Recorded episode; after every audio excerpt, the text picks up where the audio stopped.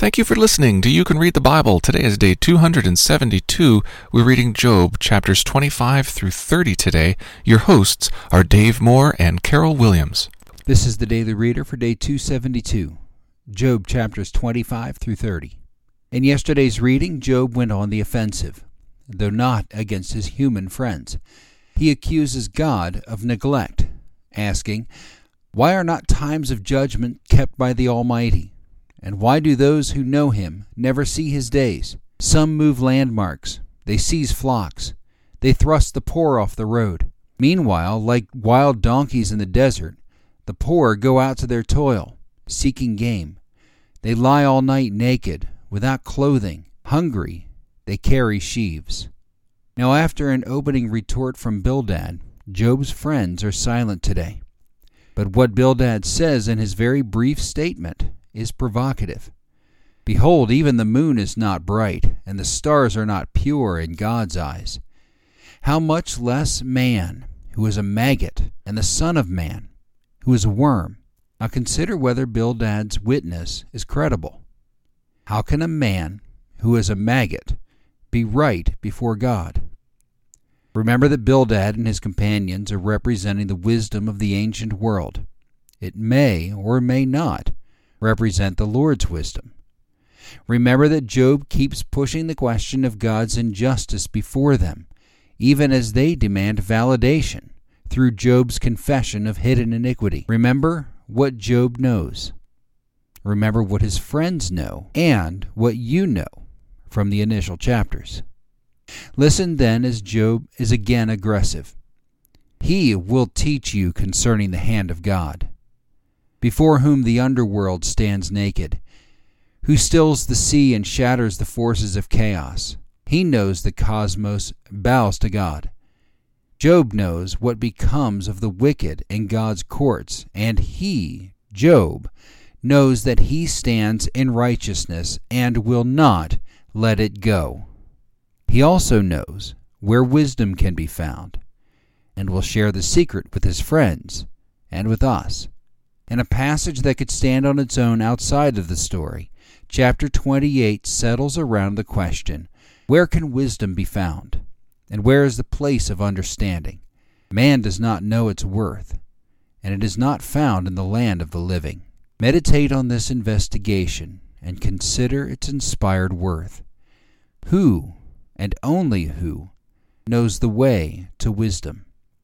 Our verse for this week is Luke 16:13.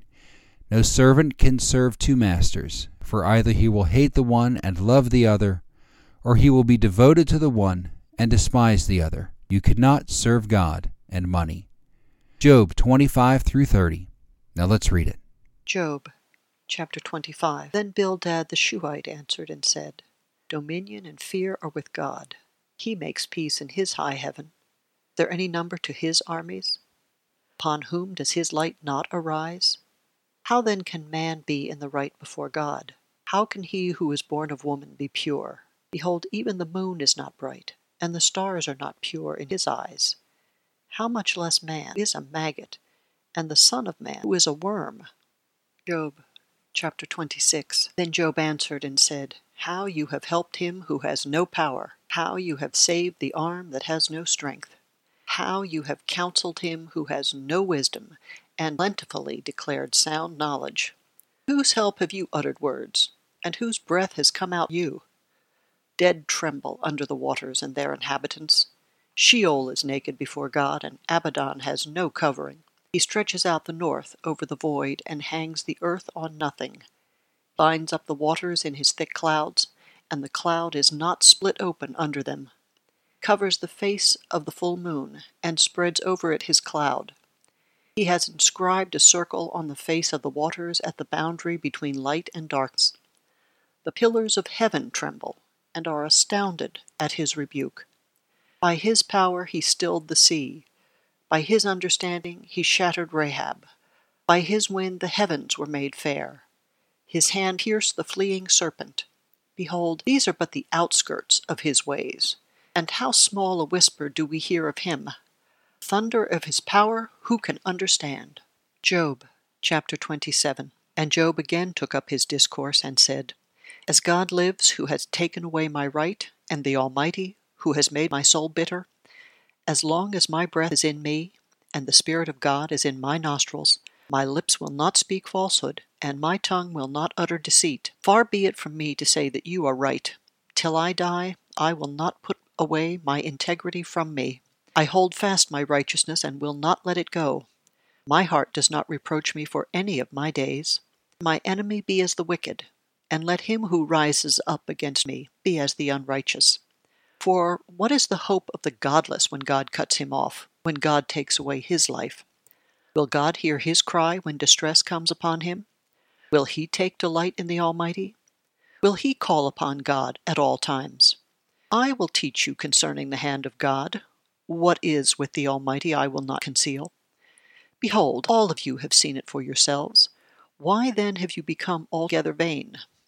This is the portion of a wicked man with God, and the heritage that oppressors receive from the Almighty. If his children are multiplied, it is for the sword, and his descendants have not enough bread. Those who survive him the pestilence buries, and his widows do not weep. Though he heap up silver like dust, and pile up clothing like clay, he may pile it up, but the righteous will wear it, and the innocent will divide the silver. He builds his house like a moth's, like a booth that a watchman makes. Goes to bed rich, but will do so no more. Opens his eyes, and his wealth is gone. Terrors overtake him like a flood. In the night a whirlwind carries him off. East wind lifts him up, and he is gone. It sweeps him out of his place, hurls at him without pity. He flees from its power in headlong flight, claps its hands at him, and hisses at him from its place. Job chapter 28. Surely there is a mine for silver, and a place for gold that they refine. Iron is taken out of the earth, and copper is smelted from the ore. Man puts an end to darkness, and searches out to the farthest limit the ore in gloom and deep darkness. He opens shafts in a valley away from where anyone lives. They are forgotten by travelers. They hang in the air, far away from mankind. They swing to and fro. As for the earth, out of it comes bread. Underneath it is turned up as by fire. Stones are the place of sapphires, and it has dust of gold. That path no bird of prey knows, and the falcon's eye has not seen it. Proud beasts have not trodden it. The lion has not passed over it. Man puts his hand to the flinty rock and overturns the mountains by the roots, cuts out channels in the rocks, and his eye sees every precious thing. He dams up the streams so that they do not trickle, and the thing that is hidden he brings out to light. But where shall wisdom be found? And where is the place of understanding? Man does not know its worth, and it is not found in the land of the living. Deep says, It is not in me, and the sea says, it is not with me, cannot be bought for gold, and silver cannot be weighed as its price, cannot be valued in the gold of Ophir, in precious onyx or sapphire. Gold and glass cannot equal it, nor can it be exchanged for jewels of fine gold. No mention shall be made of coral or of crystal. Price of wisdom is above pearls. Topaz of Ethiopia cannot equal it, nor can it be valued in pure gold. From where, then, does wisdom come, and where is the place of understanding? It is hidden from the eyes of all living and concealed from the birds of the air. Abaddon and Death say, We have heard a rumor of it with our ears. God understands the way to it, and he knows its place. For he looks to the ends of the earth and sees everything under the heavens. When he gave to the wind its weight, and apportioned the waters by measure, when he made a decree rain and a way for the lightning of the thunder, then he saw it and declared it. He established it and searched it out. And he said to man, Behold, the fear of the Lord, that is wisdom, and to turn away from evil is understanding.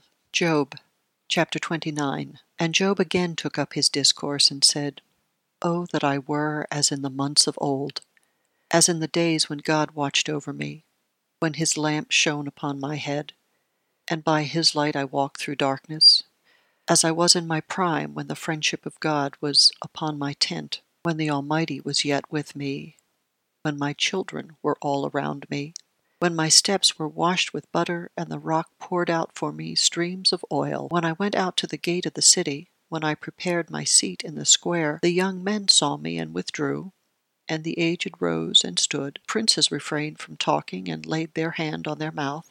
Voice of the nobles was hushed, and their tongue stuck to the roof of their mouth. When the ear heard, it called me blessed, and when the eye saw, it approved, because I delivered the poor who cried for help, and the fatherless who had none to help him.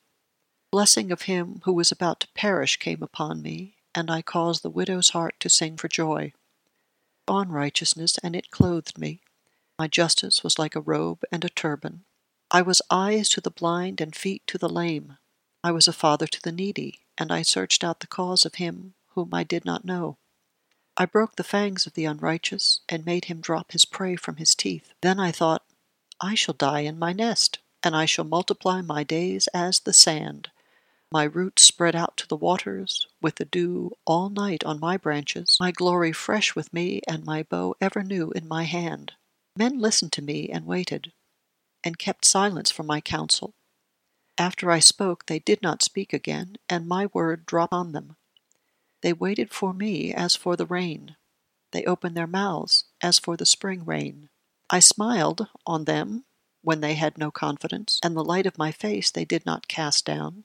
I chose their way, and sat as chief, and I lived like a king among his troops, like one who comforts mourners.